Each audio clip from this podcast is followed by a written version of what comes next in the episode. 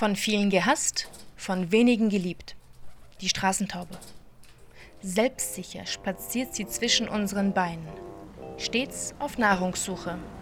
Generell dort, wo viele Menschen zusammenkommen und achtlos Essensreste und Müll wegwerfen. Der wenig schmeichelnde Titel Ratte der Lüfte haftet an ihr genauso hartnäckig wie ihr Kot an Häuserwänden. Doch was ist dran am schlechten Image? Ich möchte versuchen, diese Frage zu beantworten. Fangen wir beim Ursprung an. Wie kam die Taube in die Stadt? Professor Daniel Haag-Wackernagel hat zu Biologie und Kulturgeschichte der Taube geforscht und weiß Antwort. Ja, also die Stadttaube, die ist schon sehr lange bei uns. Die wurde von den Römern so kurz nach dem Jahre Null äh, haben äh, die Söldner die mitgebracht und haben sie als Fleischtiere verwendet.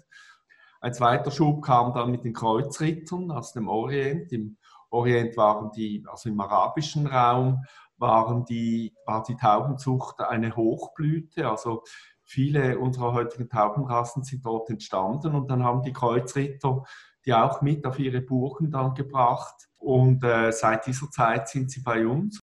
Immer wieder sind Tiere aus dem Taubenschlag entwischt. Besonders nach dem Zweiten Weltkrieg ist es immer mehr Taubenhaltern schwergefallen, ihre Fleischtauben zu füttern. Als sich dann mit den Jahren die Nahrungsmittelproduktion veränderte, landete ein anderes gefiedertes Tier vermehrt auf dem Speiseplan. Das heißt, der Untergang der Fleischtaubenzucht war eigentlich die Hühnerzucht.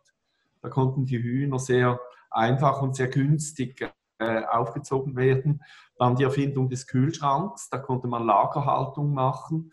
Früher hatte man ja keine Kühlschränke, da ist man in den Taubenschlag gegangen, hat zwei, drei Tauben getötet und hat sich ein Essen damit zubereitet. Das äh, wurde alles eigentlich mit der neuen Küchentechnologie hinfällig und die Tauben wurden eigentlich nicht mehr gebraucht. Weg vom Abendbrotteller, rein in die Großstadt. Hier gibt es Feinde.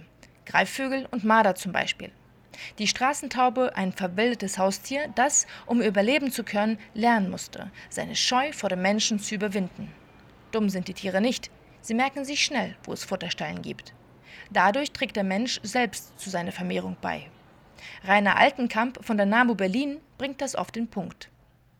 Wer keine Tauben auf dem Kopf sitzen haben mag, der sollte dann einfach die nicht füttern und wer das tut, muss dann mit den Konsequenzen leben.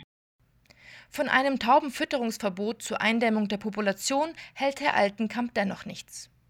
Es ist sehr schwierig, den Leuten etwas zu verbieten, was ihnen Spaß macht. Und bei sehr vielen Vogelfütterern gibt es ja noch ein anderes Problem. Für den Spaß am Füttern spielt dann zum Beispiel soziale Defizite in anderen Bereichen, spielt dann sehr oft eine Rolle. Das sind sehr oft ältere Leute, das sind sehr oft Leute, die sehr einsam sind.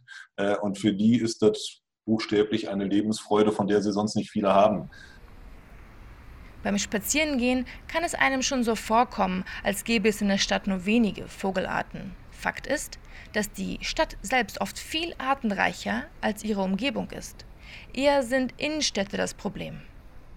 Hier sind offensichtliche massive Fehler bei der Gestaltung von Innenstädten gemacht worden und die Haustaube zeigt die eben an.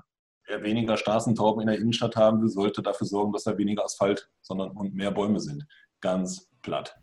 Auch Professor Haag-Wackernagel sieht den Menschen im Zentrum des Problems.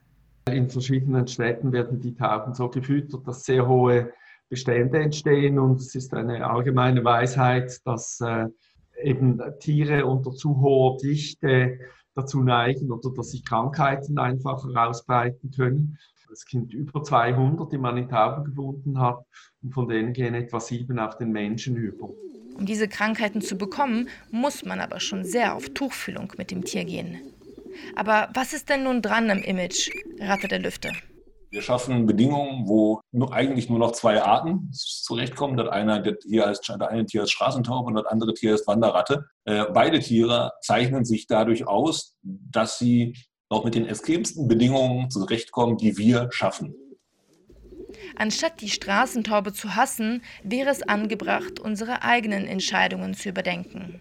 Essensreste und Müll vernünftig entsorgen und mehr Grün in den Innenstädten. So können Taube und Mensch Seite an Seite und nicht gegeneinander leben.